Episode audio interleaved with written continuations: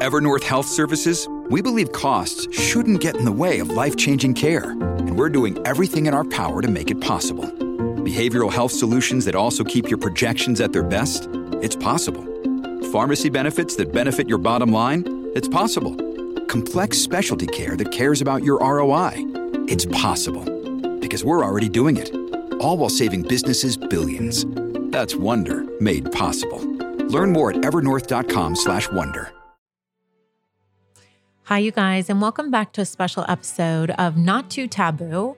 Slade and I are actually coming to you this week from our home where we are self quarantined, as well as I know many of you across the world are self quarantined as well. It's been a scary, it's been a hard, it's been a difficult week for all of us. And there's just so many things happening around the world. And we're excited to get the chance to talk with you guys about a lot of that today.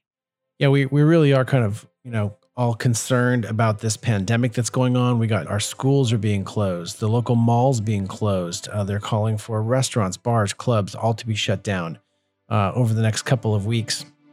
So we wanted to take an opportunity to talk with some incredible experts. One of those experts um, is someone who's a regular on the Dr. Phil show. Uh, she's also a journalist. Uh, really looking forward to an opportunity uh, to speaking with her about the steps we can be taking together to educate our kids, educate ourselves, and really get through these challenging times. This is another week of Not Too Taboo.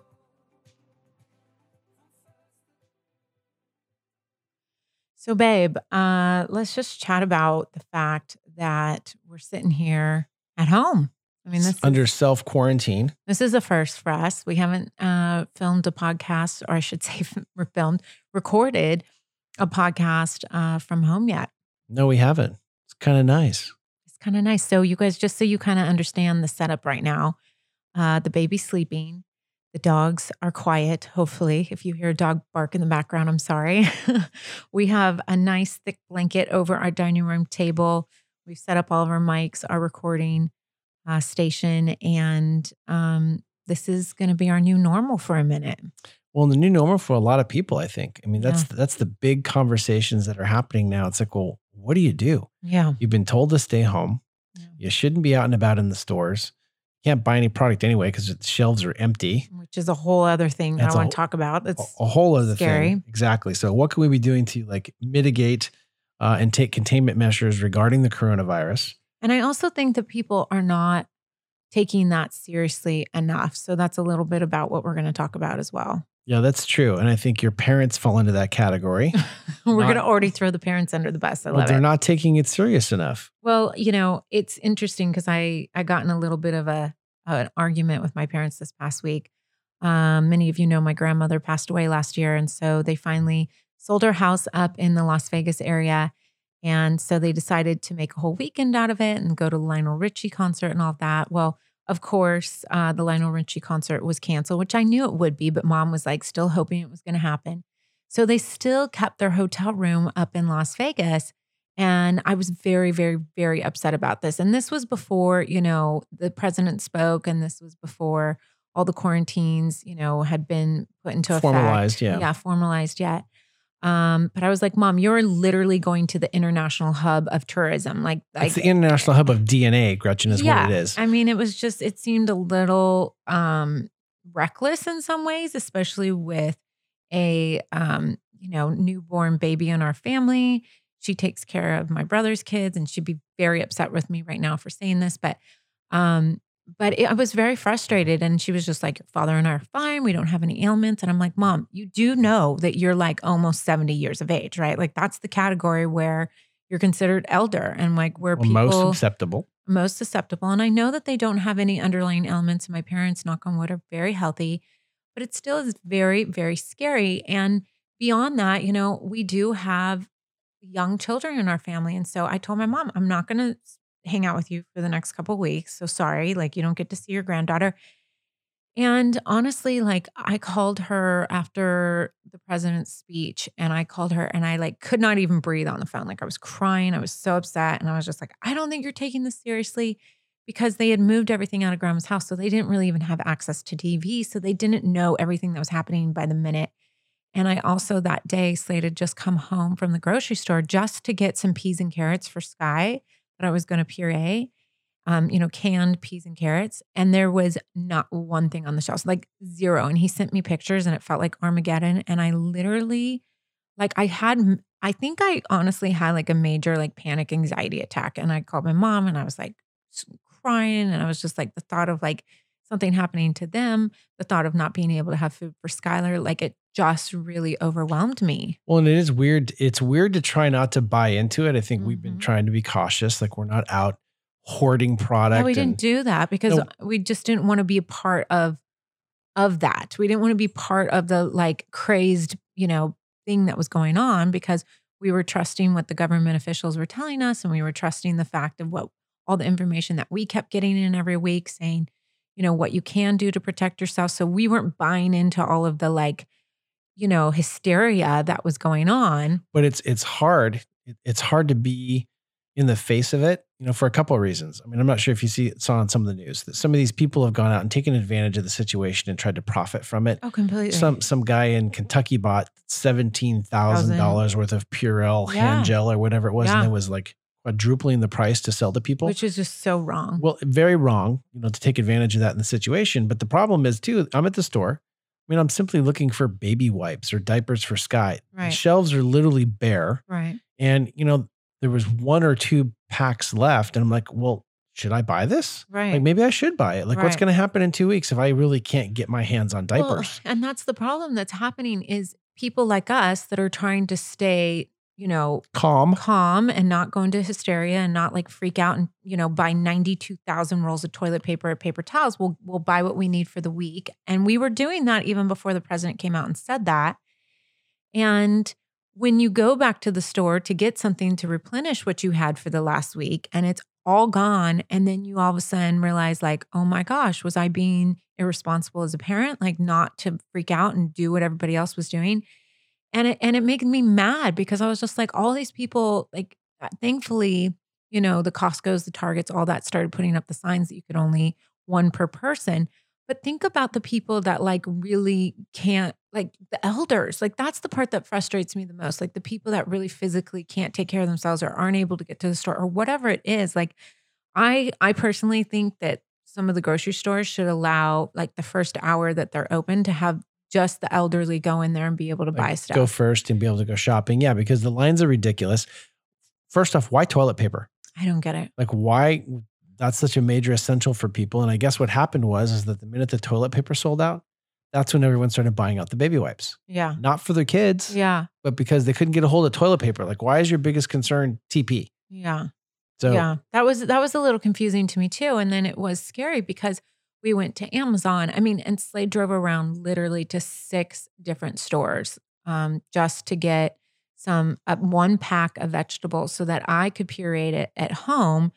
Um, and I mean, it was just, it was really, really, really scary and overwhelming. I never found the peas, by the way. Yeah, no peas. never no found canned carrots. peas, no frozen peas. Like everything's gone. everything was gone. So, um, you know, the good news is that the president did come on. He said he spoke with the heads of all the grocery st- chains, all the big um, retailers, and you know, he assured us that we have more than enough in our food chain and that we are we are prepped and ready for this. But what is causing the problem is that people are Hoarding. buying it up and hoarding it so quickly that the employees can't even get the stuff back out on the shelves. So this is a call out to everyone to try as best you can to stay calm, to be courteous to the other people out there that might, you know, be needing the same products and, you know, just buy enough for the week so that the stores can start getting restocked and this kind of pandemonium, you know, freak out can start to come down. Now, I'm not negating in one bit, shape, or form the seriousness of this virus and how scary it is and this pandemic that's happening across the world because it is a very serious thing and we have to take every precaution to keep ourselves healthy and well but you guys we have to make sure we're taking care of our neighbors and our loved ones at the same time Yeah, we do. And and what's really scary is I've been doing a lot of research around this. The good news is is it appears as if the immune system of kids seems to be strong enough to fight this off as long as there are no other underlying medical conditions. Kids don't seem to be as susceptible to the virus. Mm. But the problem is is that kids are the carriers, just like with the flu. Mhm. And I don't know if you realize there's a statistic that's out there 75% of the flu cases that happen every single year are kids that have contracted it and given it to the parents. But the parents are the ones that get really sick and they're the ones that actually, you know, suffer and even sometimes sadly pass Yeah. from it. And but the kids are the carriers. Huh. This is kind of the same thing with the coronavirus. It doesn't seem to be affecting as many kids. Some of them are positive, but they have no symptoms. They show no symptoms whatsoever, but they are they are carrying it. So, you know, I and I think that really this, you know, um, infection mitigation is what this social distancing is about. Stay Mhm. away from the big groups. You have to sequester at home because it can be spread so quickly with Right. without anyone's knowledge. And here's the big question I have, and so I'm I'm excited to at some point be able to speak to some experts. Everyone's saying that it can lay dormant for a couple weeks. So we're on kind of a two week quarantine. How do they know it's only two weeks? Yeah. How do they know it can't lay dormant for a month Yeah. or two months? Yeah. And then the question starts to become well, what do we do about work? What do we do about supplies? Mm.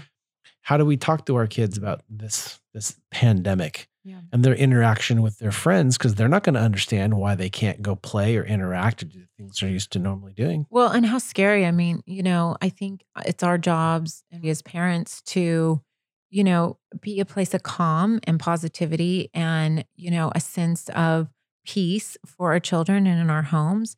And, you know, I actually did a post about this on my social media um, just two days ago because I really was having a really tough time. And I really needed to just cry. Like I really wanted to cry. Like 2020 for some reason is pissed off at all of us. And like it's just been a It's been horribly a horrible year. bad, you know, tragic year of just really bad, sad things happening. And I think, you know, all of us have tried to stay strong and upbeat. And I know that we're going to continue to do that as a community, as a country, as you know, the world is all coming together. We're seeing so many beautiful things, you know, all the people on the balconies in Italy coming out together and singing. And, you know, I'm seeing fitness instructors lead classes out on their balconies and like so many cool things that people are figuring out how to go about things differently. But it doesn't negate, and this is what I posted on my social media, it doesn't negate those feelings from being there and those struggles from, you know, being in your soul. And, you know, in my lifetime, I never thought I would, you know, hear the word or or have to even be in the middle of a pandemic. And with a small baby, I think it causes really so much anxiety of like, oh my gosh, you know, I have this little baby that her immune system isn't even developed yet. Like, how what am I going to do to protect her to the best of my ability?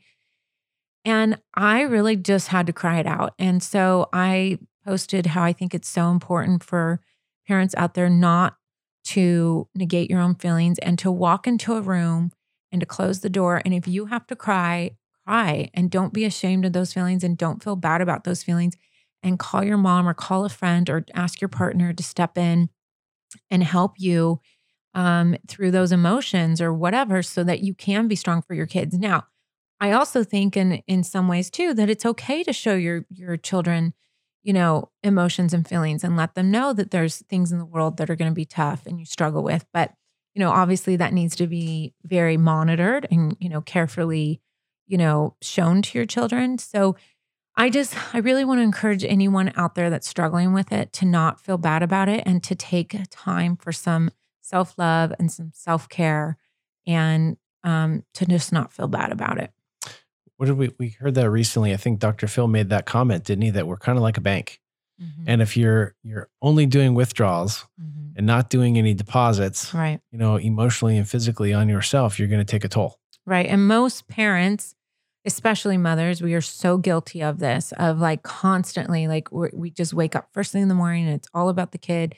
Like we can barely even get our own shower, teeth brushed, and we're already out the door with the kids, taking care of things, making lunches, making food, you know, whatever it is. And all day, every day, you know, if you keep doing that and keep having these withdrawals out of your account and not taking time to take care of yourself, you're going to be depleted at some point.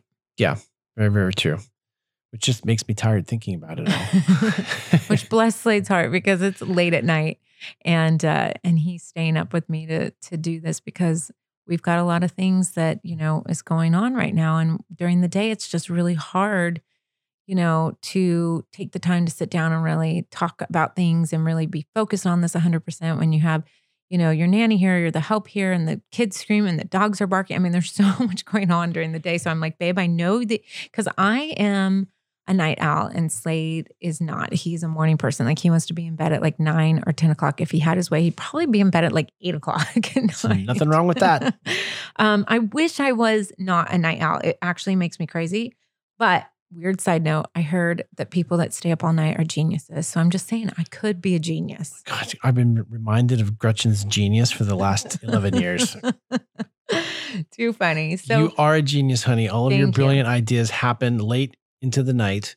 thank you. Your personality shows up at four in the afternoon. yeah, it's so true. And It then really you catch does. fire. and then about the time I hit a REM state, which is about 9 30, 10, Gretchen's poking me in the arm, going, Oh, I had this great idea. Do Yeah. you want to get up and talk about it? I'm like, So No, bad. I don't want to talk about it. it's so w- bad. I want to sleep. You're like, Yeah, but I just, I got to tell somebody. I know it's so bad.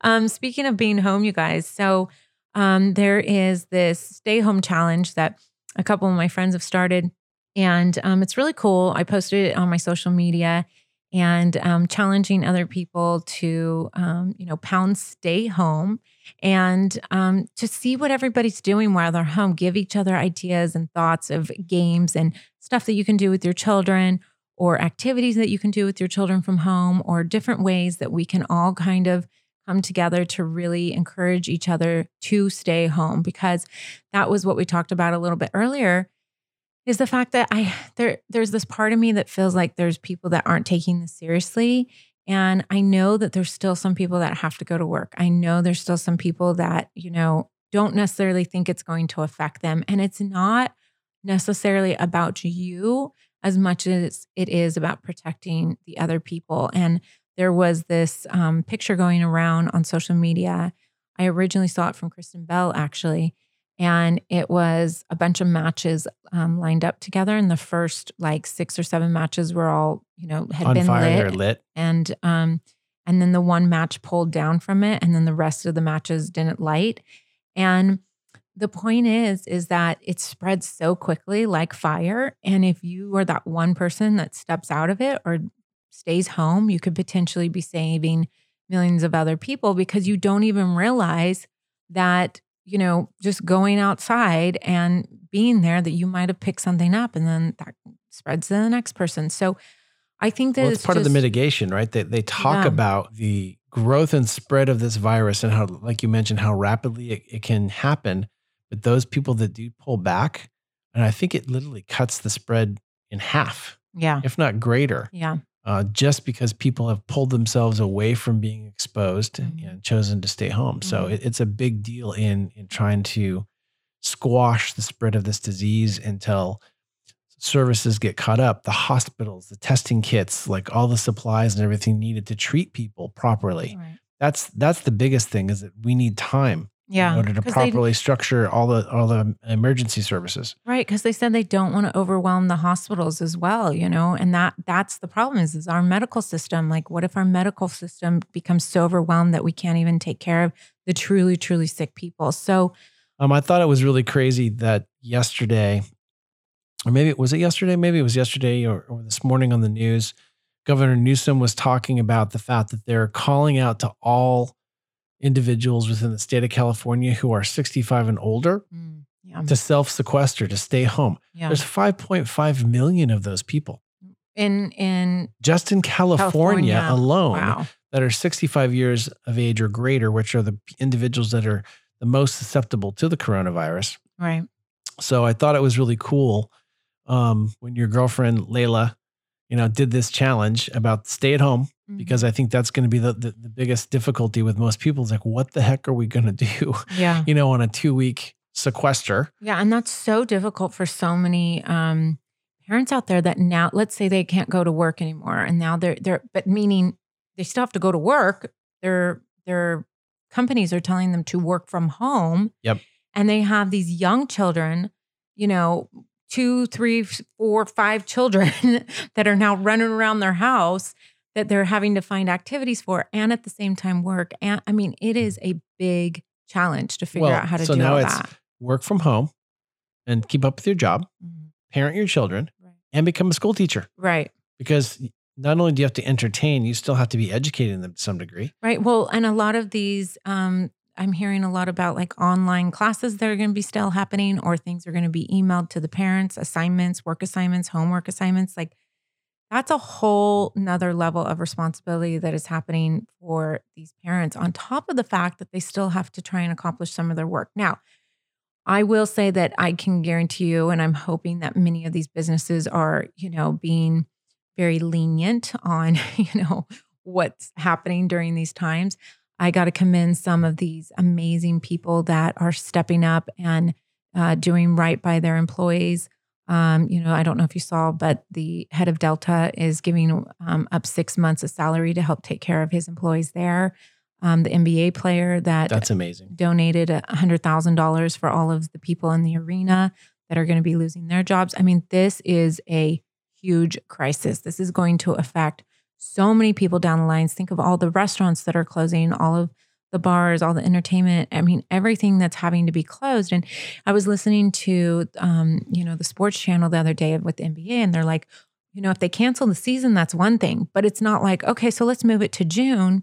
And then they're like, oh, but right, there's the Celine Dion concert in the Staples Center in or whatever. I'm making up the name. I don't know who exactly who it is, but it's like you don't just get to go. Okay, we'll just move it to the this week of June. Well, I'm sorry, but we're already booked Yeah. with other things in June, so there it Huge messes scheduling up. conflict. Yeah, We were uh, watching our buddy Chris Harrison um, talk about the fact that The Bachelor and the filming had been postponed, and there's literally hundreds of people that are attached to that production who Crew. are all out of work, yeah, all of them. yeah. You know, and that and that becomes really challenging because, like, well, then they've got to make money. The Money has to come in, but you can't continue to film or work. Yeah. You know, we we've got that same you know same issue we're seeing with with other friends of ours in the entertainment business where shows are paused, Yeah. people are out of work, Yeah. they got to go get jobs somewhere else. I mean, but like that's the problem is where are you going to go get another job? Even if you're like a lot of people that are actors in Hollywood, okay, I'll go, you know, be a server at a restaurant or whatever. Like none of those Restaurants jobs are closed. are there. So Yeah. I'm really hoping that the president or the government really steps in and possibly even, you know, puts a halt um, and helps with mortgages right now. And, you know, just the stuff, our bills, what's going to be happening these next few months for a lot of people that are going to be out of work. Um, you know, what none of us are going to be having the same amount of sales in our businesses. They're just not, including you and I.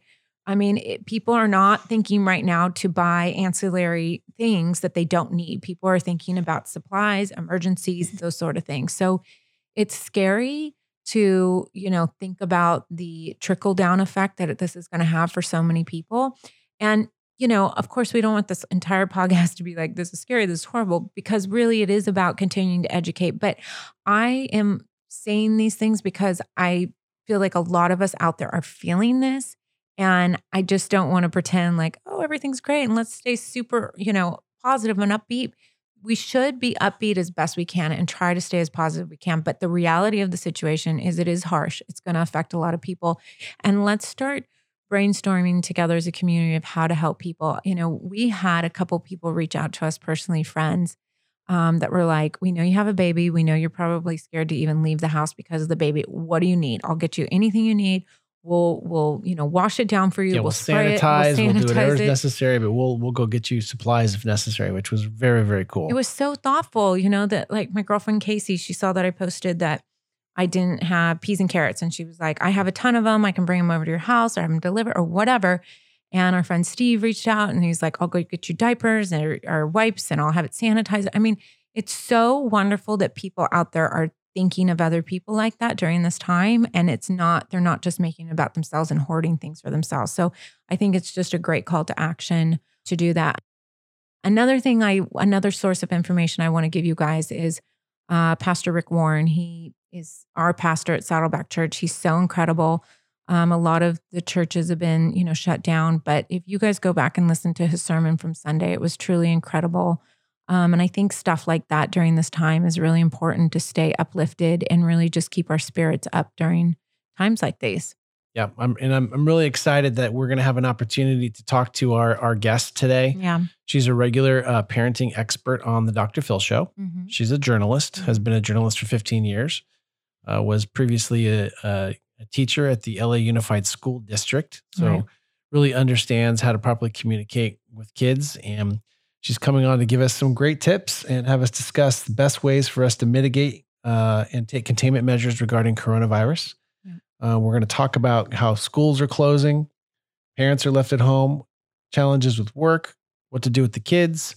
Uh, how to, and how to communicate with the kids during this time. Like, really, the best way to um, talk to them through this. I mean, Skylar's obviously eight months, so we're not having like this full, you know, back and forth conversation, but she can still sense, you know, our emotions and our feelings. And, you know, that's been a little bit of a scary thing for me is thinking about, you know, whatever I'm doing, how it's affecting her. And, and, and Sky is so sensitive. Like she literally is so in tune with people's emotions and I I know she can tell it because she'll literally I'll be holding her and she'll look at me and she'll just kind of like gently touch my face with her hand. It's like she knows I'm hurting. It's really Yeah, she can sense the hurt, sense the stress. It's really really wild so, how she's able to do that. So I think it's important that this uh, lady comes on and really talks about how to deal with those kids' emotions and you know, we're we're to the point where they understand how serious it is, but we're to the point that they're not scared because we don't want to cause more anxiety and depression and stuff in our children that is already an epidemic, you know, throughout our country of of, you know, with mental illness. So But we do want to inspire thought and conversation around these things because yeah. they do need to be discussed, things yeah. that you maybe hadn't thought about before yeah. um, you know, considerations that we didn't even think about until this particular, you know, pandemic has hit. You know, our our caregiver Courtney, perfect example. Yeah. You know, she's a, a, school teacher, but she's doing postgraduate classes and supposed to be, you know, um, spending time in a class for ob- observation purposes. She's supposed to be going onto campus, and we literally said, if you're going to be doing those things, we can't really have you come to the house because yeah. you're exposing yourself. And like yeah. she totally agreed and started emailing professors and just said, look, in the wake of what's happening with COVID 19, I'm uncomfortable coming on location where there's groups of people. So the university has to set up services so that I can be educated online or do things remotely mm-hmm. because it's just not safe and it's not safe for the people I work with. Yeah. Which was, you know, I got to commend her. If you don't, if you have people around you that are um, you know your employees are working for you or people that are coming in and out of your home and they're not being conscientious of that um, th- you really need to think about that. You need to talk to them about that because you need to know where people have been traveling or you know what's happening in their environments because you know you have to take care of your family and, and especially if you have littles um, I think it's it's our responsibility to make sure that we know who's coming in and our, out of our house and where they where they've been or if they're traveling or anything like that. Yeah. It was interesting because today Gretchen and I visited a friend of ours who happens to be a dermatologist at her office. And the second that you walk in, it was masks, mm-hmm. take your temperature, mm-hmm. put on a pair of gloves. Right. They weren't allowing anyone to even register or check in yeah. to meet with anyone until they'd put you through to see whether you had symptoms or there was any way that you could, you know, be uh, infected with the virus. Right. And the thing that that was a bummer was um, you know, this this appointment had already been on calendar for so long, and as, as we all know, with doctor's office, if you don't give 72 hours notice, you know, they charge you a cancellation fee and like all this stuff. So it was one of those things where we're like, what do we do? So, um, but we were relieved when we went in there today to see that they had taken so many precautions to make sure that everybody was safe and that they were using, um, you know, the highest measures possible to make sure that nothing was being spread. So and I have to commend, you know, some of the, the the major organizations or corporations that we work with. You know, we got letters from some of those CEOs saying, "Look, we're taking this, you know, uh, contamination seriously. We've, you know, tripled our processes for cleaning. We're taking extra steps for our staff and our employees to make sure that they're safe. We want you guys to understand that, you know, as you continue to work with us or interact, that we're taking every step necessary to ensure that things have been sanitized and they're cleanly and that no one's going to be at risk of exposure." Which I love. And I will give you guys another little tip that um, I did for Skylar in particular. You know, a lot of things that were coming into our home, even Skylar's food um, that were in those little packets from Target, I was scrubbing those down with hot water and soap because sometimes she picks it up while we're eating and she'll put it in her mouth or she'll touch it and then she puts her hands in her mouth. So every box that came in that was being delivered, I Lysoled outside um, or open up the box and then wipe down the products that are inside the box. As we know, a lot of things do come from all over the world, including China. So it just is smart right now to take every precaution, take those Clorox wipes, wipe everything down. As we went to the dermatologist's office today, I get my moles checked out all the time for my skin cancer because I'm so light skinned. So that's um, you know, just part of my routinely checkup. But I literally had my big thing of Clorox wipes and I'm like in the elevator touching each button just with the wipe. And like people must have thought I was crazy, but I don't care because it's about, you know, protecting us and and our child. So it's just little tips like that that you guys can do to be extra precautionary and just, you know, just really think about all the things that you're coming in your home. We never had to think about this stuff before, you guys. Obviously, wash your hands, number one but wash other stuff too that your children will be touching and and that now because we're going to have a lot of things shipped to us just think about that too Well, just to make you feel better. Yeah. Heidi Klum went Uh-huh. home Yeah. from America's Got Talent because she wasn't feeling well, so they were concerned. right Howie Mandel showed up the next day in a hazmat suit, like full on hazmat, head to toe, covered the whole works. He's kind of a germaphobe anyway. was he being funny or was he serious? No, he was dead serious Oh, because he's funny. he's a he's a germaphobe. He doesn't like to shake hands and touch anyway. so I came to work in a freaking hazmat suit. that's funny So just so you know, you and your little thing of Clorox wipes, yeah so i'm i'm good don't feel bad, baby. Okay, good.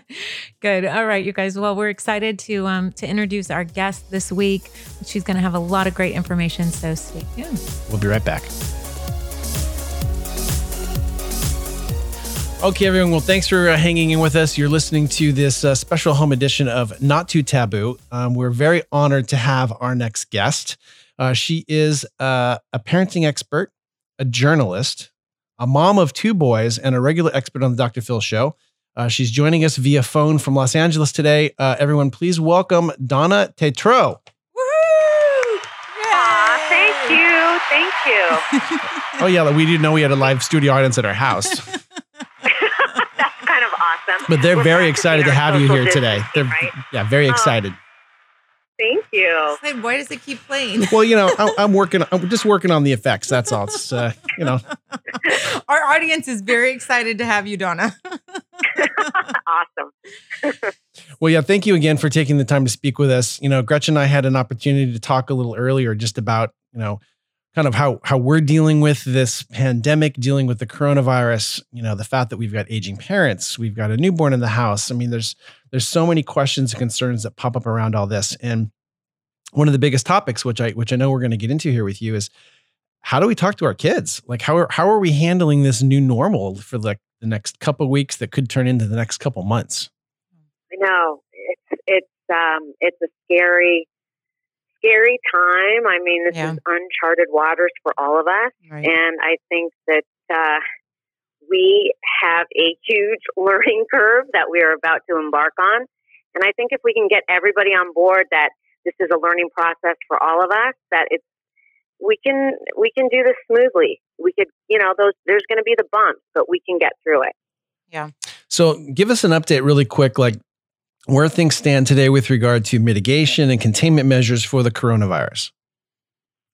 Well, so what we know is if, if we are listening to the right sources at this point, we should be listening to Dr. Fauci.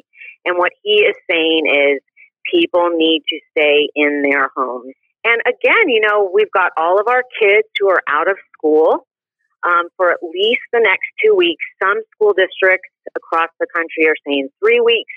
Um, there was the uh, news press conference yesterday with the president and Dr. Fauci, and um, a question came up about, well, what about daycares? And that wasn't built into the school closures, so they have to look at that as well.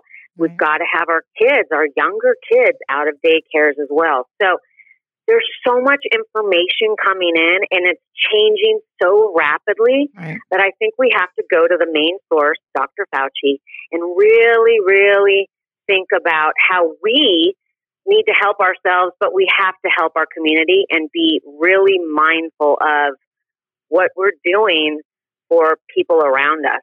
It's not just about us and hoarding and making sure that we're okay, but it's making sure our community is okay. Well, it's funny you say that because uh, that's what Slade and I were talking about. We were talking about the fact that, you know, we have a newborn and we decided not to kind of buy into the whole, you know, Pandemonium. yeah, pandemonium that was going on. And we didn't go out and buy 9 million things and do all of that that we saw everyone doing. And So we went to go to the store two days ago just to get some key, peas and carrots for our baby because I was going to puree them. And there was not one can in six different stores that we went to. And I, then I panicked because as a new mom, you know, you have this responsibility for this baby. And I'm calling my mom and I'm crying, going, Oh my gosh, did I not do right by my child to go buy everything and do all this? And it's frustrating because, especially for our elders, you know, we have to really be thinking about and taking care of the people that are going to be affected the most. And it's like I said to Slade, I go, I wish all these grocery stores would say the first two hours were open, you know, or the first hour we're open, it's only for the elders to be able to shop or the people that are buying stuff for their elders or whatever. Because it just frustrates me that people aren't being sensitive to that. And, you know, you see people out there doing posts of you know their Costco run and they have 19 carts full of stuff They're and bragging that and- they've actually been hoarding. Yeah. So Yeah. that's been really, really frustrating because for people that really seriously need it, like me for my baby or some of our elders out there, like we couldn't even get baby wipes. So it's it's just a really scary time for people out there that that truly need these things and that have been responsible and aren't hoarding. And then when they go to get something as basic as food and diapers and wipes and they can't get it, that's that's really frustrating. It's so frustrating. And um, interestingly, yesterday, Mary, uh, Mayor uh, Garcetti, LA County Mayor, LA City Mayor, said, you know, hey, everybody, just go shopping for the week. Yeah. We have enough food. And he tried to reiterate that to everybody hey, we have enough food. Don't hoard. You're not helping the situation. So Right. I think that if people can really start listening to our leaders and to these top doctors who know what's happening to the best of their knowledge, that we have to really pay attention and listen to the source. And I think that, you know, going on social media multiple times a day and buying into these different things that people are saying without sourcing is is really dangerous. And um, I think if we can educate ourselves and our friends and our family to just really pay attention to who is telling us what and what we need to really listen to and really, really be mindful of the sources. Yeah, and I guess that's the biggest challenge is that there there are so many sources out there. You're not sure who to listen to. You know, information is coming in, you know, by the minute. You know, I noticed last night when doing a little bit of research around this that now San Francisco has called for, you know, a uh, county-wide uh, containment. They've shut the city down. Um, Los Angeles County, I think, has some sort of a quarantine. But I think I think we were just quarantined too. I think it would happen for us and like South Coast Plaza and everything right here Well, just that got shut down. yeah, South Coast Plaza by us, which is our largest shopping Okay. center, was just recently shut down because an employee uh, tested positive for coronavirus. So as the restaurants close, as the stores close, you know, it all goes to contribute towards this this panic buying. You know, and as much Yeah. as we've tried to stay, you know, kind of abreast as to what's really happening, and as I'm out trying not to buy into it, I'm, I'm walking down the aisles of Target with with empty shelves, and you know, there's one case of diapers left that would fit our daughter. And even though we've got the diapers, then I start to think, well, well, if this turns from two weeks into two months, should I be buying all these other supplies? Like what what should I really do? So, you know, with everything closing, I think the, the biggest deal obviously has been closure of schools. Uh, this is Yeah. leaving parents, you know, in a position where they need to work from home, be their kids' teachers, right? And then at the same Yeah. time, you know, so you're you're an employee at home, you're a parent, and you're a teacher. Give us some suggestions on how parents can can really kind of take on this role and, and the best way to go about this. Yeah, this is um, this is a really really tough time. I mean, I have my two boys right now who are outside, luckily because it is not raining right, Right. now. They're 11 and 12. So I said, "Hey guys, look, I'm going to be on this podcast. I'm going to be on a call. I can't have an inter- interruption unless it's an absolute emergency." So they're out playing basketball. We're trying to work together as a family as I work and what they have to do. But interestingly, you know, I think right now, because we were talking about how anxious people are, parents are, kids are, I mean, my little one who's 11, Asher, said to me, Are we going to die? Oh man. I mean, and that's a big thing for That a little kid me to have chills. to ask and be concerned about. Ugh. Yeah. So what Yeah. I I suggest is as we begin these school days at home, that we actually really implement a mindful meditation with our kids. We know from research that this helps with anxiety, stress, depression. It's research based. You can get these mindful meditations on your app and you can start the day this this way. This is what we did today. We started walking, did a walking meditation, and it just kind of takes. There, there's a calm. It brings a calm into the house. And when you when you're able to reduce the anxiety and talk to your kids, it it allows for this. You know, it's not going to be seamless, but it's this new normal that they could get into. And what I like to tell parents, because before I was a journalist, I was a teacher, and I think routine is so important. You've got to set up this new normal routine with kids. And so what we do is we wake up just as if we're going to be going to school. We get dressed, teeth brushed, have breakfast. And what I like to do is I like to start out with like a house meeting, or it's very similar to like a family meeting, but it's a house meeting for school. And we, we start with the meditation, but then we start with, so how are you really feeling today? We're in a, our second day of this homeschooling. You're not used to mommy schooling you or daddy. How are you feeling? What are you thinking? Are you missing your friends? This is a time to get really, really curious with our kids, mm-hmm.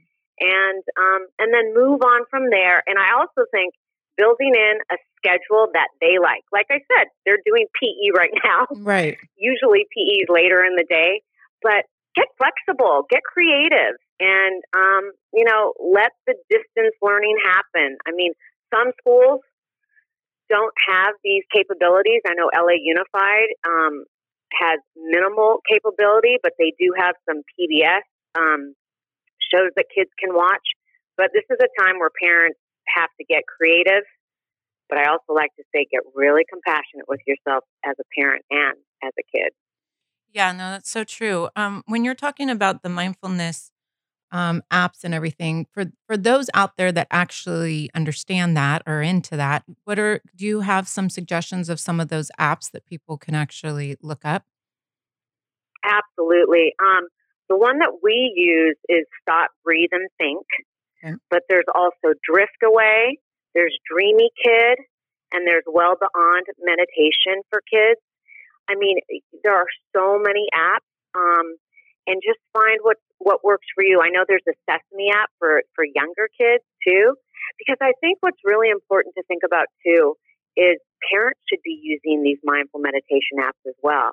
Because I know you have your your Skylar, and she's so young, right. but we know that our babies can feel our anxiety and stress. Oh yeah. And so, Slade, when you were talking about how you're going into this supermarket and you're like, where are all the diapers? Yeah. That's anxiety and stress that you're not normally used to. No, and and, and he, so baby can feel that. Yeah, and he had sent me the picture, and that's what I was saying. Like he sent me this picture of like three different stores of literally not one thing on the shelf. Like it looked like Armageddon. And yeah, food aisles empty, uh, supplies empty. And then that's when my anxiety and stress went through the roof. And I actually posted this yesterday or the day before on my social, and I just said, look, like it's our responsibility as parents to you know keep uh, our home calm and and full of peace and love and you know to be that person for our children but yet at the same time that doesn't negate our own emotions and our own feelings so i said if you need to go cry it out ask your partner like i need you to step in for a minute and you go in your room and you have your moment because I just think that a lot of parents right now are just they're expecting to be all of these things, you know, the teacher, work from home, do this, do that. And then on top of all, manage their own emotions. And it's like, I just wanted to tell people it's okay. Like, if you're scared, it's okay if you're freaked out. It's okay if you have a lot of anxiety over this because there is so many, um, you know, questions not being answered, or we, do, there's so much uncertainty right now. So I really encourage people to just have that moment if they need to have that, step away from the children. And I'm talking more for the like really, really young children. I think when you have older children, it is okay to talk about it and be like, you know what, how are you feeling? And, you know, yeah, I'm, mommy's a little sad too about what's happening, but it's okay. We're going to, you know, stay positive and we're going to do this. But I think it's okay to also let your children know that it's okay to have emotions during times like this because you don't want to completely you know, cut that off because then you're not being real in a real life situation. And we need to teach our children how to deal with these things that are going to happen in in life. Yeah, we have to acknowledge their emotion for sure. Yeah. Oh, I, I love all that. Absolutely. Acknowledging the emotion, really having these conversations that are age appropriate. I mean, to me, if we turn this around and instead of, you know, being anxiety driven and hoarding, we could like turn this around and say, okay, this is a reset. This is actually an empathy build. This is a resilience build. Right. You know, this is listening to each other more, being together more. There's so many positive aspects that we can pull from this that I think that if we can change our mindset a little bit and think about how this really is something that we can take in and say, you know what? This is going to make us stronger. This is going to make our family stronger. This is going to make our kids stronger. I mean, I you know, you know, the opposing to the hoarding and and anxiety is so how can I help? Let's build empathy right now. How can I help? Maybe I can write a note to grandma and grandpa who might be stuck in, home, in their home, but I could send them a letter. You know, Right. do Yeah. that FaceTime call. Think about how is, are there a few items in your pantry that you could donate to somebody in need? How can you help neighbors around the block? Um, so I think it's about how you look at this and how you then instill this empathy and resilience build into your kids is what you guys were talking about as well. All right. Um, and for all those families out there, you know, that really, I mean, there's a lot of people that don't have any clue what it comes to, you know, meditation or, you know, having mindfulness. There's a lot of people that are just checked out from that. So the families and people that don't really understand that Or don't practice that. or don't practice that, I mean, what what would be your suggestion or thought for them, you know, in trying to keep a calm, peaceful home?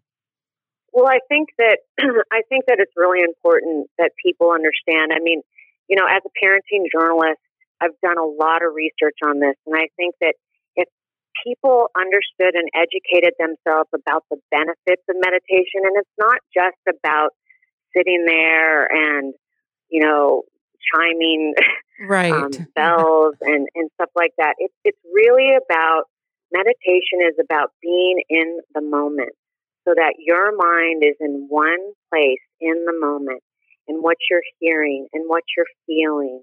And you're not in your mind will wander, of course, but you're coming back to that moment.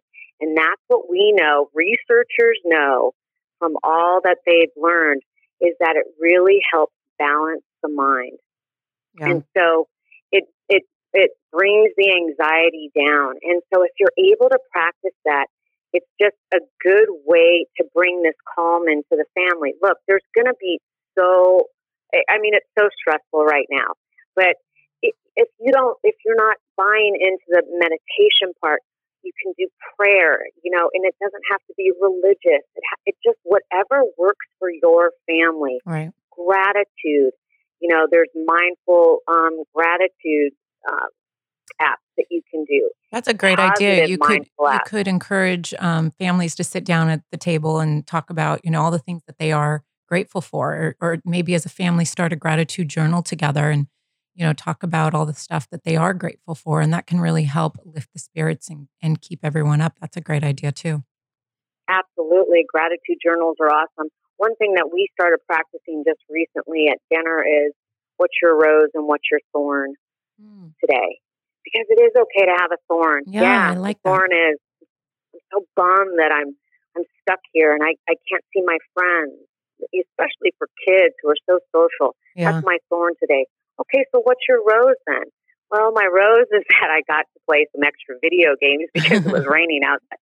So it's just even in the little things, the Yeah. things that don't seem to necessarily matter, finding finding the rose and the thorn and being okay with it. I love that because I think that's a great suggestion for people that maybe aren't necessarily into mindfulness or meditation, because that, in a sense, is a way of becoming mindful of sitting there and talking about your rose or your thorn. So that's a really great suggestion for all those out there. And I gotta, I gotta agree with you, Donna. I was one of those people for so many years. I'm like, I do I could not meditate if you paid me a million bucks to sit there and like meditate, right. Right. Like Yeah, I was like, there's no Yeah. way I can do this. And then what was so interesting is I use the app um Headspace, I think it's called. Headspace, yeah.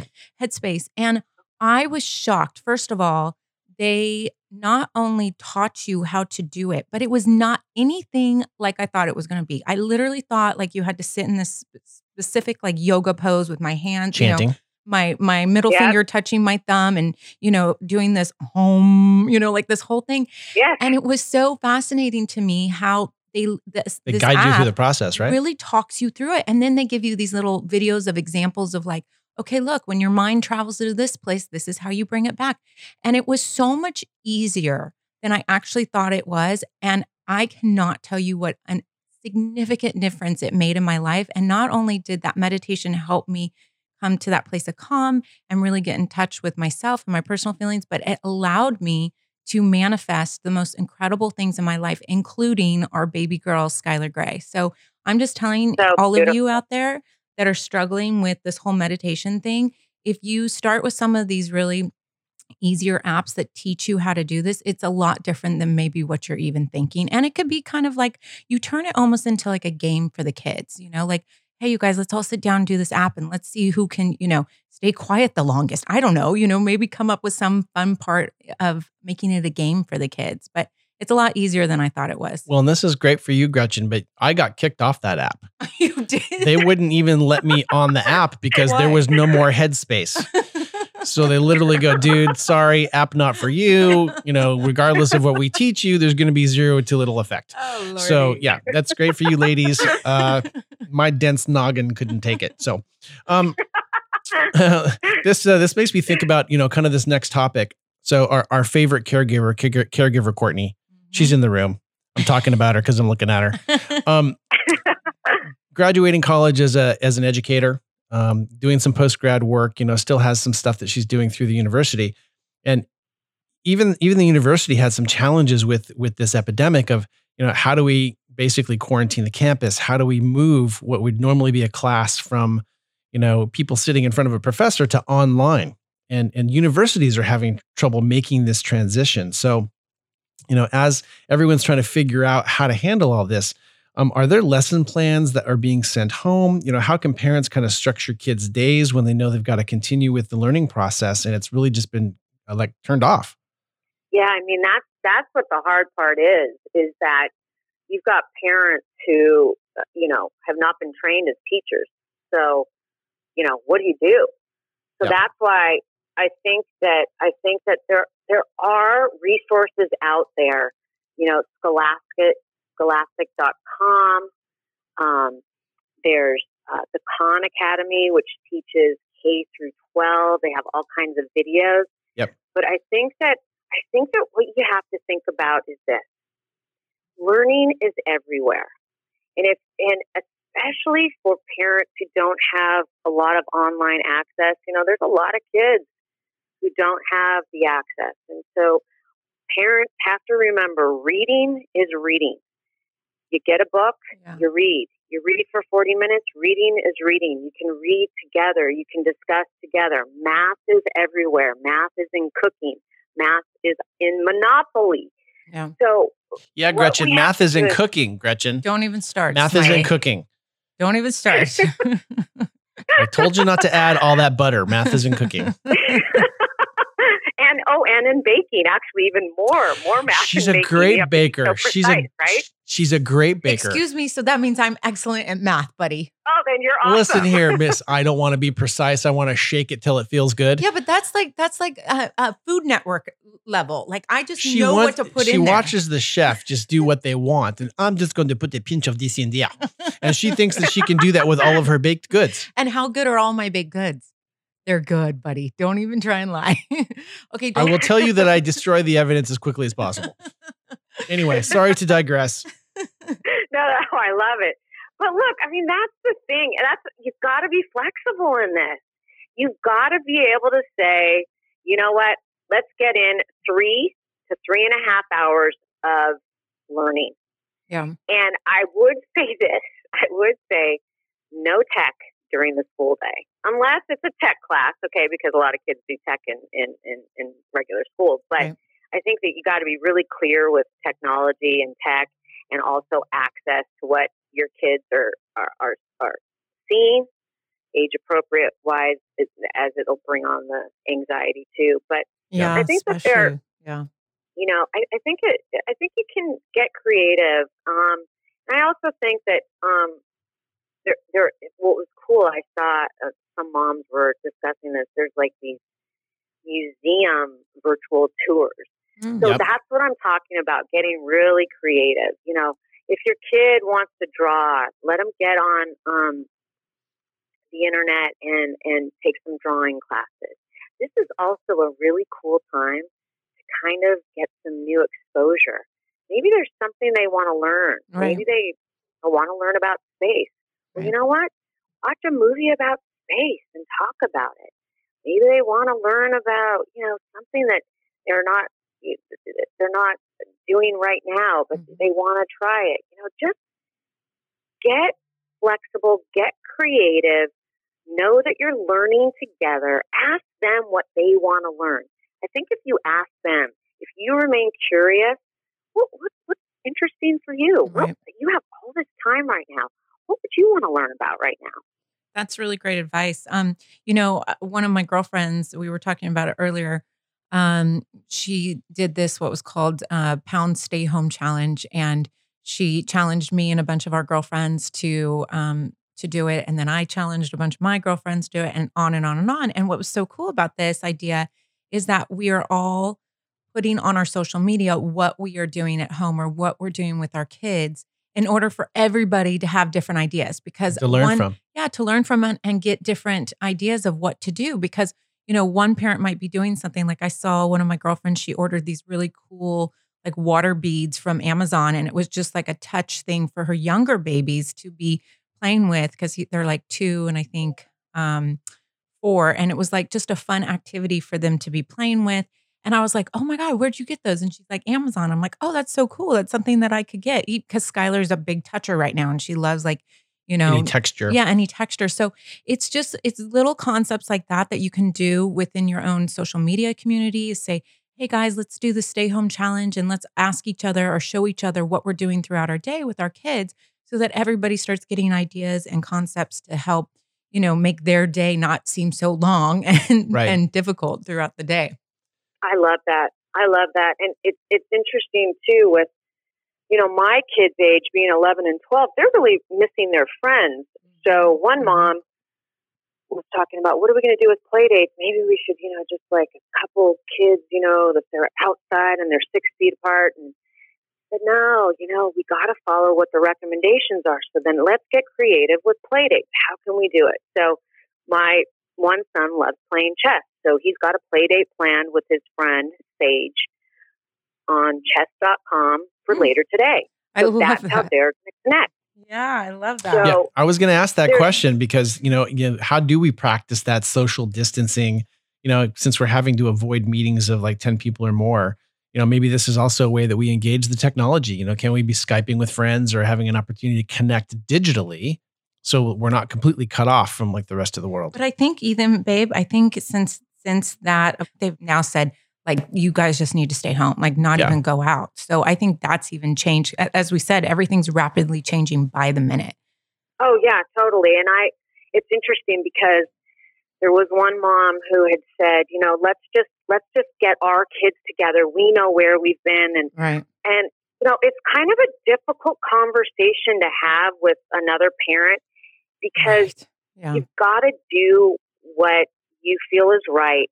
For me personally, I'm going to follow what the CDC and the NIH is saying. So I'm going to not have the play date. And so if a friend though wants to do that, you know, it's kind of this delicate conversation. And so what I finally said was the way I'm going to handle it is I'm just going to say, you know what? I, you know, Asher and Jackson really miss so and so, but I'm going to follow as a family, we're going to follow the recommendations from the CDC and we are not doing play dates. And, you know, just put the blame on the CDC and and then move forward and then try to get really creative about how you can do these different play dates. I mean, we're also going to use Zoom so that we could have a bunch of kids on um, on a play date just talking to each other via Zoom. Um, you know, look, I am not a huge video game advocate Right. for children, Right. but my boys do play like um, the football video games and the basketball ones. And so I said, you know what? Get online with your friends for an hour Mhm. and and and get social that way. Yeah. You know, do the chess.com. There's ways to do it. Do some FaceTime. You know, um, go old school, old school too. You know, you can write some letters back and forth to each other. So again, I think it's you know going through this process and just saying, how can we be creative? What can we do? You know, there's a couple things I want to mention when you're talking about this. Um, first, you had mentioned that for some children to have like three or three and a half hours um, of schooling, or if you will. Um, but what age group do you quantify that for? What would what would you say is that age group? I'd say that's like a K to eight. High school is a completely different situation, and they've got to follow the pro- protocol um, that high schools are telling them. But I think that when you've got this elementary school age, middle school age, that you know, three to four hours is really you're you're good Okay. because if you think about what the day looks like, you know, there's recess, built in, there's assemblies built in, there's lunch built in. So, um, you know, you're you're good with that that range. And you know what? Don't push it. Don't push it. And and and and if your kids are struggling, go back to compassion. Yeah. You know, what's going on? You know, because really, if they're pushing and they, you know, they're resistant, then we got to think about how this is really affecting their mental health. I mean, this is a Yeah. huge disruption in their little lives. Yeah. Yeah. It's it's not just the disruption for us and how are we going to manage work and how are we going to manage them.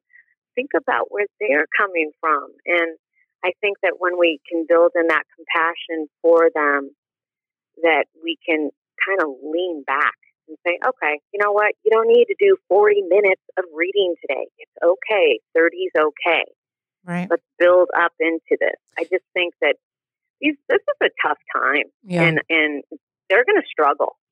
Yeah, and that's that was actually our next question was, you know, that kids might act out with all the erupt change and and resist it and how to deal with that. But I love that you are saying just have compassion and you know, don't force things down their throats and you know, if you have those 3 to 4 hours, make sure you spread it out and give them, you know, lunchtime and ma- make lunch fun, maybe have them help you make things in the kitchen or cook things or learn how to do something new or go outside, you know, in between that, but just try to make it as fun and and not make it so daunting for the children and be like no you haven't got your 4 hours in today you know? I think i think having that compassion is really important and that's going to help us as parents too not lose our minds and lose our own sanity throughout all of that.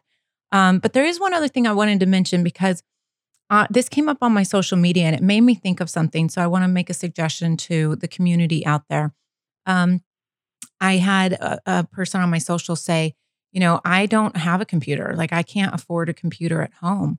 So like I don't even know how to, you know, do anything online or help teach my kids online. So it made me think about the fact that Slade and I had a couple extra computers in storage and I told Slade like let's go take the stuff off of the computers um, and then let's go donate those to some of these families. I actually asked that person in particular where they live because I was like, maybe I'm just going to ship them the computer. Um, but there's little Oh. things like that that we can be doing as a community right now. Is is listening to people around us that are really struggling and say, you know what, I can I can do this for you, or I have this sitting in storage, or whatever it is.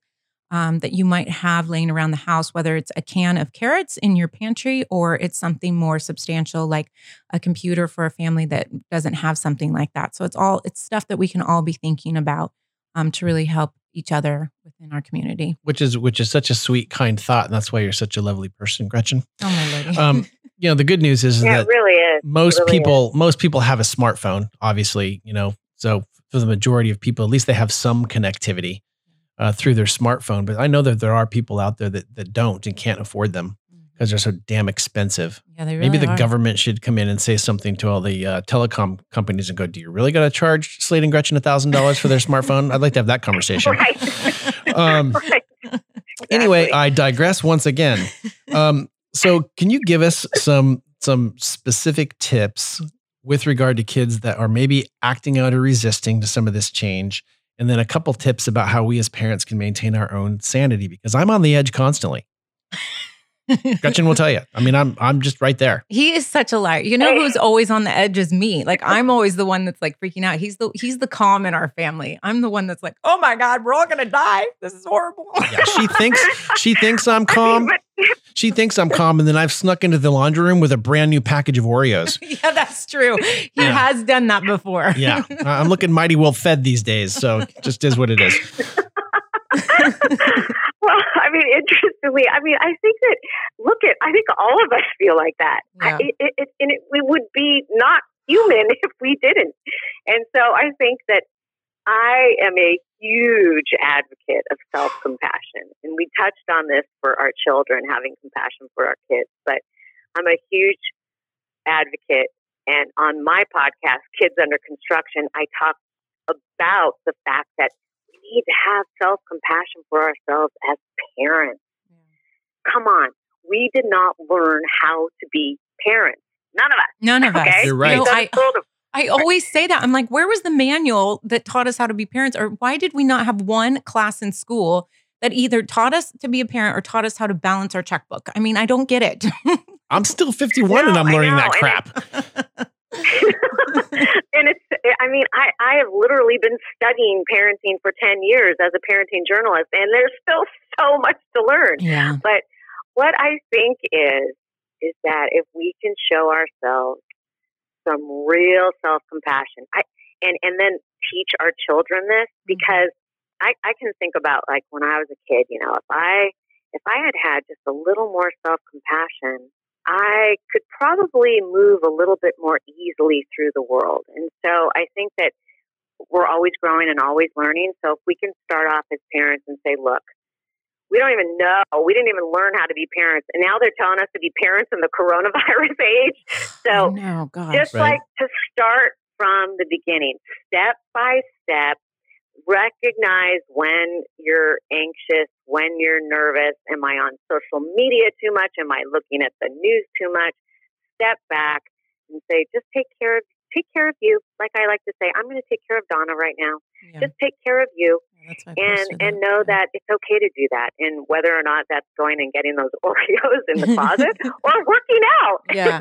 or meditating or praying or using a gratitude journal or just ta- taking time for you what whatever makes you happy i mean it's okay to say to your kids hey i need some space and it shows them that you're not perfect because Yeah. nobody is and it's okay for them to not be perfect if they can see that and if you can say to them you know what i need some space i'm, I'm feeling overwhelmed right now because of all this i mean look we're in day two yeah. right now, day three of being, you know, parents and teachers and uh, everything else that we're supposed to be. Yeah.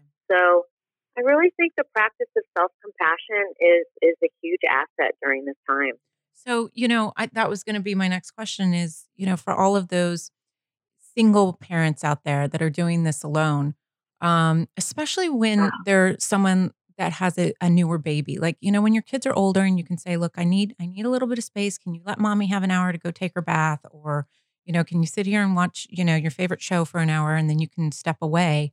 But for those out there that have brand new babies that don't get that reprieve, I mean, I, I do. I don't even. I, I'm at a the, loss. like you said, the single parent. Yeah, the Like, single how, How parent, are they going to ask for help? I'm at a loss of. I mean, I posted on my my social media when I did that post. I was like, ask your mom, ask a friend, ask a neighbor. But like at the same time, you can't really go ask the neighbor because they say you're supposed to be uh, self quarantined. So it's it's hard to really know what to do during those times. And and part of me thinks, okay, you know, maybe get up, or, you know, go to bed earlier when the baby goes to bed earlier, and maybe get up an hour early so that you can have that time for yourself. I don't know. Those are the sort of things that I'm trying to think of.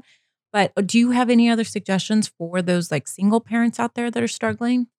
Yeah, I think that's really, really hard. And I think this is when you got to build in your community and get on the phone and really talk to each other. Really talk to each other.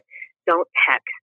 Really talk. I had one mom who is not a single mom, but her husband is away um, working. And so I guess in essence, she is Right. a single mom right now. And she's just like, you know, I am seriously struggling Yeah. with my mental health right now. yeah, yeah, yeah. And I said, So what are you going to do? And she's like, I, I don't know. And so I, you know, I said, Why don't you meditate? And then I just said, uh, Hello, Donna. I said, Why don't you, let's get on a call. Let's talk. Yeah. Tell me how you feel. Just Yeah. like I would tell my kid, Come and talk to me. Right. So I think this is another time where this is almost like this reset in our culture. Mhm. Don't text, get on the phone, talk. Tell me how you feel Right. get it out. Um, reach out to therapists if you need to. I mean, think about how important this, again, can be a new way to look at things and to reset and start talking to people and trying to understand. Here's that empathy build again. How can I help you? How can I help you? What can I do? Ask. Yeah. So if you don't ask, you know, you, you don't know what they need.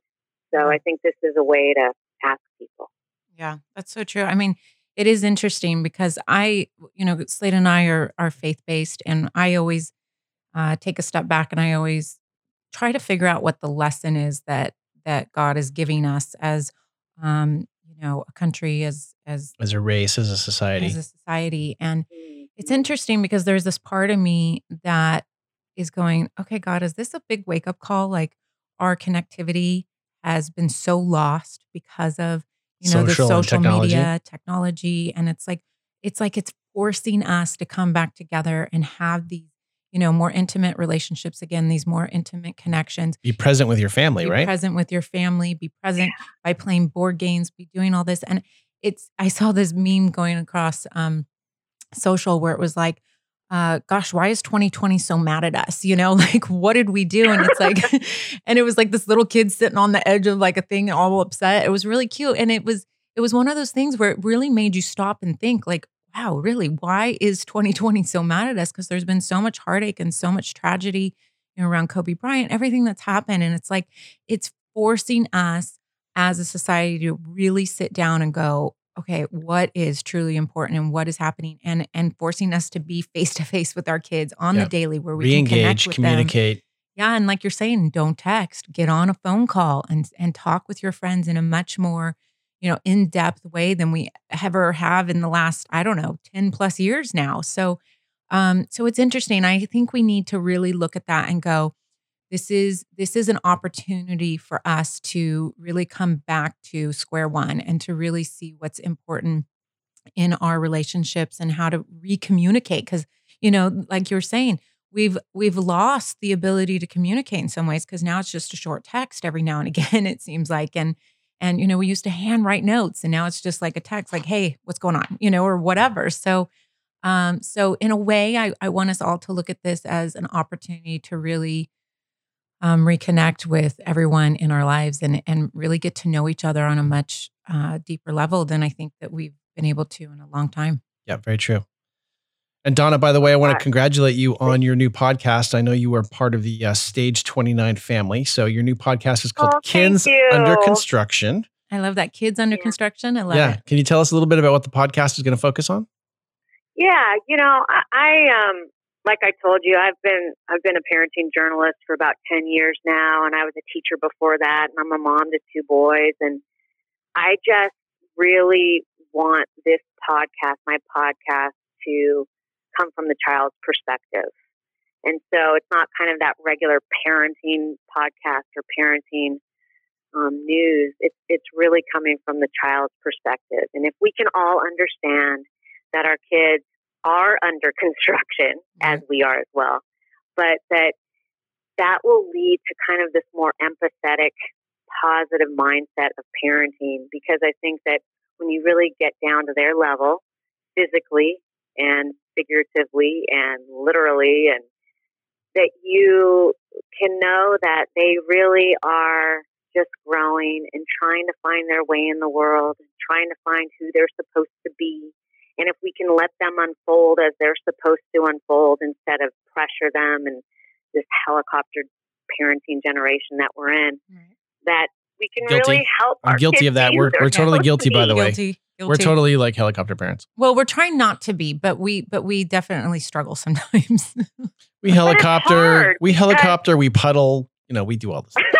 yeah, we do it all. but it's a hard thing to do Yeah. because you want you're coming from a good space. Yeah, of you're course. coming from wanting to protect and but we have to let our kids unfold to be who they're supposed to be, Right. not who we think they should be. Yeah. So that's that's my I'm just like crazy kid advocate. I was a teacher before. I just I just adore kids and um so that's you know, I just want to interview experts and regular moms and dads and doctors and psychologists and just get the information out to parents, but then also let them kind of massage it to what is right for them because there's no one child or parent who is the same.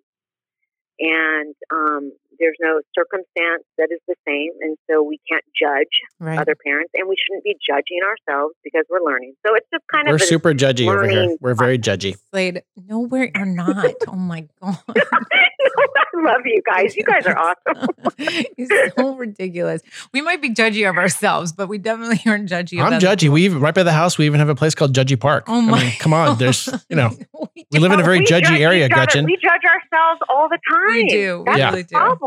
Yeah. See, super Yeah. judgy. So apparently, Donna, I am tuning into Kids Under Construction because I have a lot of things to learn, and I will be so excited to uh, to hear the experts coming onto your podcast. Yes. Can you can you throw out your Oh. social handles to us? Tell us everyone can find you. Okay, they can find me at Donna Tetreault on Instagram. I mean, it's a long last name, T E T R E A U L T. And I'm on Facebook as well with that, Donna Tetreault, and on LinkedIn. And so, yeah, you can find me all of those different places. And I have a website, donnatetreault.com, with some of my videos um, as well. So, Awesome. Well, Donna, we I'm can't at. say thank you enough for coming on and giving us such great advice for all those parents and kids out there. Um, it's been lovely having you on today, and we wish all of you out there um, to stay healthy. Of course, we're going to say wash your hands, and uh, and I hope we all you know survive this uh, pandemic, and that uh, you know just remember reach out to community, reach out to friends, talk, and uh, know that we're gonna all be okay. Pray, pray, you guys. Let's all pray. thank you for having me. No, thank you for coming Donna. on. You've now given Gretchen enough ammunition to beat me into a pulp for the next couple of weeks. So it's just been really fun. Will you guys come on my uh, podcast? Yes, yes. we would love to, to. but see, I'm only coming on your podcast after I've listened to several and I can come on and be educated. there you go. I am not sitting on a Thank podcast you. with two women that are far more intelligent than me. I'm telling you that right now. Thank you, Donna. We really appreciate your time today. Have a great day, love. Thanks, You Donna. too. Talk to you soon, Bye. hon. Bye. Well, that was really good. I know. Yeah. I think it's really good because I think it it showed once again how smart I am. right? Once again, how smart you are and how much I have to learn. no, I'm kidding. Um, there are some other sources. I just want to reiterate them that Donna mentioned, what I thought was really cool. For those of you that are at home with your kids, trying to figure out a way to properly structure and you know, keep the learning process going. Uh, she mentioned uh, Scholastics, you know, at Scholastics on social. They have uh, scholastics.com where there's a whole series of classes based upon um, uh, your, your children's level of education at this point that you can look to. That's great. Um, there's places like Khan Academy, National Geographic Kids, That's great. which is really, really cool. Education.com. There's Brain Pop. Um, they offer free access to information regarding what's happening with you know COVID 19 and these online learning courses. There's a cool thing called Skype a Scientist that Mm. you can go on. And if you have to get access to a scientist to work through that program. And then what I thought was really neat is there's all these areas to do literally um, virtual field trips. Oh wow.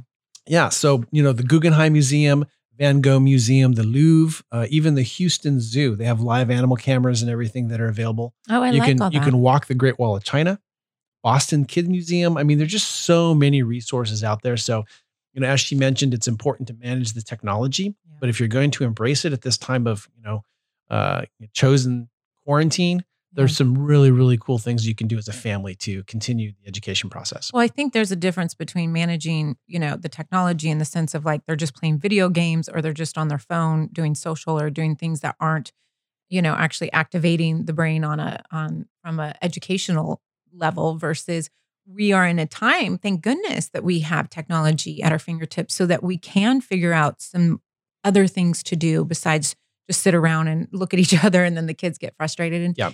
And like like we were saying you know sometimes kids can act out during times like these so i think i think there's a fine balance between that right now and i think it's great that there's so many resources out there so yeah it's really neat so what we'll do is we'll uh we'll try to put some of those resources and links as well as links to donna's uh, information at the uh, bottom of the description for this particular episode of our podcast. Yeah, that's great. Um, and then, you know, really looking forward to, you know, these additional experts that we have on calendar to come in and continue to educate us and give us some information about how, how to handle this pandemic. Yeah. And, you know, our question of the week for all of us out there to ponder on, I think, is, you know, what are we doing first and foremost to, you know, um, self quarantine ourselves? And are we taking that seriously? Um, you know, are we really taking the steps necessary to stay in and to, you know, not go do the things that we want to do? You know, as Donna was saying, it's it's difficult. You want to go do that one play date with that family that, you know, you know where they've been. But the truth is, is that the government and the officials are asking us not to even do those things right now. So are you taking that seriously?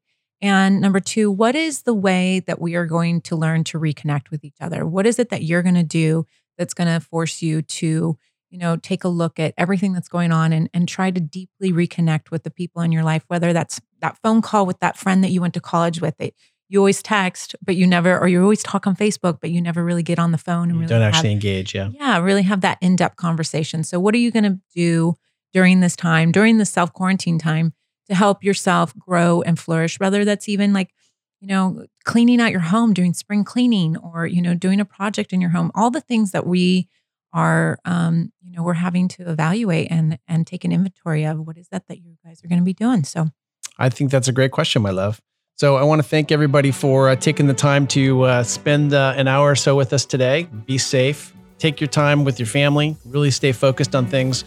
And we will be doing our part to continue to bring you useful information regarding this particular pandemic. So this has been another episode of not too, taboo. taboo. Remember to like download and subscribe. And we'll look forward to talk, talking with you guys next week